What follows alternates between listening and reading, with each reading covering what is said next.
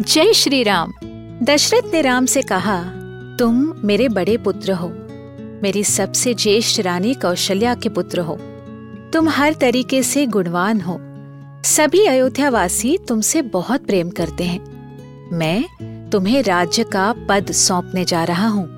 कल जब चंद्र और पुष्य नक्षत्र एक साथ होंगे तो तुम्हारा राजाभिषेक किया जाएगा।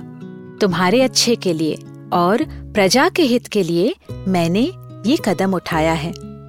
अब तुम्हें पहले से भी अधिक विनयशील और विनम्र होना होगा। एक राजा को अपने इंद्रियों पे, अपनी भावनाओं पे नियंत्रण रखना पड़ता है। अपने क्रोध पर नियंत्रण रखना पड़ता है। अपने मंत्रियों को हमेशा खुश रखना राम। राज्य के कोष के भंडारों को हमेशा भरा हुआ रखना, ताकि अयोध्या का भविष्य उज्जवल रहे। जैसे राजा अपने मंत्रियों से और प्रजा के साथ बर्ताव करता है, वैसे ही प्रजा उसके साथ बर्ताव करती है। मेरे कहने पर ध्यान देना और प्रेम और सम्मान का व्यवहार तुम करना। राम ने पिता दशरथ की बात ध्यान से सुनी। लक्ष्मण ने भी ये खबर सुनी और तुरंत माँ कौशल्या को बताने चले गए। ये शुभ और मंगलमय बात फूलों की खुशबू की तरह सारे अयोध्या में फैल गई। नमस्कार, रामायण आज के लिए में मैं कविता पौडवाल आपका स्वागत करती हूँ। हम सुन रहे हैं वाल्मीकि रामायण की कहानी और उससे मिलने वाले मॉडर्न लेसन इस पॉडकास्ट में मैं आपको मूल वाल्मीकि रामायण, यानी ओरिजिनल रामायण की कहानी तो सुनाऊँगी, पर हम साथ मिलकर ये भी समझेंगे कि आज के लाइफ में इस रामायण का क्या रेलेवेंस है? आइए जानते हैं कि आज हम प्रभु श्री राम से क्या और क्यों सीख सकते हैं। श्री राम जय जय राम। श्री राम सुनिए रामायण आज के लिए कविता पौडवाल के साथ। सभी लोग ईश्वर से प्रार्थना करने लगे। कि राम का राज्याभिषेक बिना किसी रुकावट के पूरा हो जाए। दशरथ ने तय किया था कि दूसरे दिन सुबह ही पुष्य नक्षत्र जब अपने स्थान पर आएगा, राम का राज्याभिषेक होना चाहिए।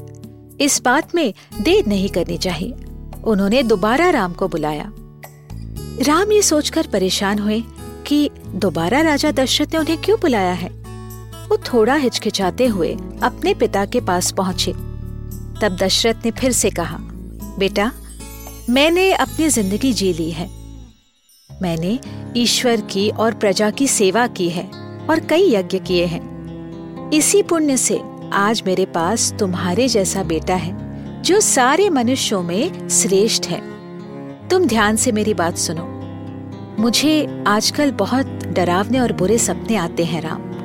भयंकर बिजली और धुआंधार बारिश बार बार मेरे सपनों में आती है। ये मुझे अच्छा शगुन नहीं लगता। ज्योतिषों ने कहा है कि मैं जिन ग्रहों की स्थिति में जन्मा हूँ, वो शुभ नहीं है। ऐसे ग्रहों में जन्म लेने वाला राजा किसी न किसी तकलीफ़ में फंस जाता है और उसकी अकाल मृत्यु भी हो सकती है। मेरा मन मुझे कह रहा है कि मुझे जितने जल्दी हो सके तुम्हारा राजाभिषेक कर देना चाहिए। इसीलिए, इसी क्षण से तुम और सीता मिलकर व्रत रखो और तुम्हारे मित्रों को, तुम्हारे शुभ चिंतकों को तुम्हारी रक्षा करने के लिए तैनात रखो। क्योंकि ऐसे महत्वपूर्ण अवसर पर कभी भी कुछ भी हो सकता है। तुम्हारा अभिषेक भरत आने के पहले होना होगा। मुझे गलत मत समझना। मुझे भरत पर पूरा विश्वास है। मैं जानता हूँ वो तुम्हारा भक्त है, तुमसे बहुत प्यार करता है। हमेशा अपने से ज़्यादा तुम्हारा हित सोचता है। लेकिन राम, मन का कोई भरोसा नहीं है, ना ही इर्द गिर्द के लोगों का। वैसे भी कोई अच्छा निर्णय लिया जाए तो उसे पूरा करने में वक्त नहीं गवाना चाहिए। इसीलिए हम किसी की भी राह नहीं देखेंगे। राम, अब तुम यहाँ से जाओ और तुरंत तैयारियाँ शुरू करो। राम से ये सब कहने के बाद भी दशरथ के मन में चिंता रही। मानो उन्हें पता था कि कुछ न कुछ गलत होने वाला है। इसलिए उन्होंने राजगुरु वशिष्ठ से कहा कि वो खुद राम के साथ जाकर तैयारियाँ शुरू करवाएँ, क्योंकि राज्य अभिषेक किसी विघ्न के बिना होना बहुत ज़रूरी था। इतनी खुशी की बात और इतनी बड़ी बात अपनी माँ को बिना बताए राम कैसे रहते? वह पहले कौशल्या को बताने निकल गए। उन्होंने सीता को भी बहुत ढूंढा, ताकि दोनों साथ में जाकर ये खुशखबर अपनी माँ को बताएँ। लेकिन जब सीता नहीं दिखी तो माँ कौशल्या के कमरे की तरफ़ वो खुद ही गए।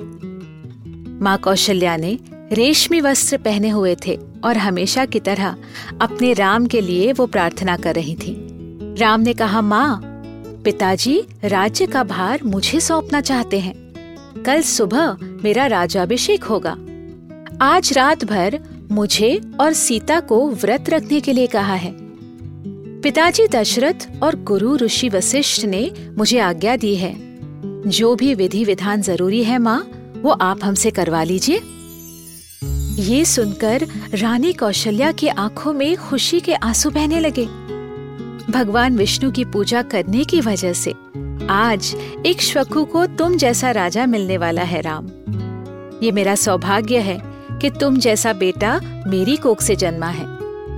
ये सुनने के बाद राम का ध्यान अपने छोटे भाई लक्ष्मण की तरफ़ गया। उन्होंने लक्ष्मण से कहा, लक्ष्मण, तुम मेरे साथ राज्य करोगे? तुम मुझे प्राणों से भी प्रिय हो। मैं अगर राज्य करूँगा तो तुम्हें साथ लेकर ही करूँगा। ऐसा कहकर राम दोबारा अपने महल लौट गए। राम एक योगी थे, भगवान का अवतार थे। आमतौर पे वह अपनी भावनाएँ, अपने इमोशंस ज़ाहिर नहीं करते थे। लेकिन वाल्मीकि रामायण की कहानी के मुताबिक दशरथ, कौशल्या, राम, सीता सभी थोड़ा सा एंशियस थे एक्साइटेड थे। वो सब अपने ह्यूमन रोल्स प्ले कर रहे थे। देखिए ना, इतने बड़े राजा होने के बावजूद दशरथ कहीं न कहीं डर रहे थे। शायद कुछ गलत हो जाए उनके साथ या उनके बेटे के साथ। जो कौशल्या वैसे मैच्योर और शांत थी, वो भी कहीं न कहीं सोचने लगी कि अगर राम राजा बनेगा तो मैं राजमाता बनूँगी, मेरा आदर सम्मान बढ़ जाएगा। राम को जब दोबारा बुलाया गया तो वो भी थोड़ा सा हिचकिचाए। कहने की बात यह है कि सबको सिचुएशंस के अनुसार एंजाइटीज आती हैं। उन्हें लेकर आगे बढ़ने का नाम ही जीवन है। आगे की कहानी सुनने के लिए हमसे जुड़े रहिए रामायण आज के लिए के पॉडकास्ट में, जहाँ हम श्री वाल्मीकि रामायण जी के साथ सफ़र करते रहेंगे। इस पॉडकास्ट को लिखा नरेट और रिसर्च किया हुआ है मैंने, यानी कविता पौडवाल ने। इसका ट्रांसलेशन किया है श्रीमती प्रतिमा माणिक ने। प्रोड्यूस किया है दीप्ति आहूजा ने और एडिटिंग और म्यूज़िक दिया है सौरभ भोंजाल ने। फॉर अपडेट्स ऑन रामायण आज के लिए follow H T cast on Facebook Instagram Twitter YouTube and link अगर आप मुझसे कोई सवाल पूछना चाहते हो तो मेरे Instagram handle at Kavita dot Paudwal पर पूछिए।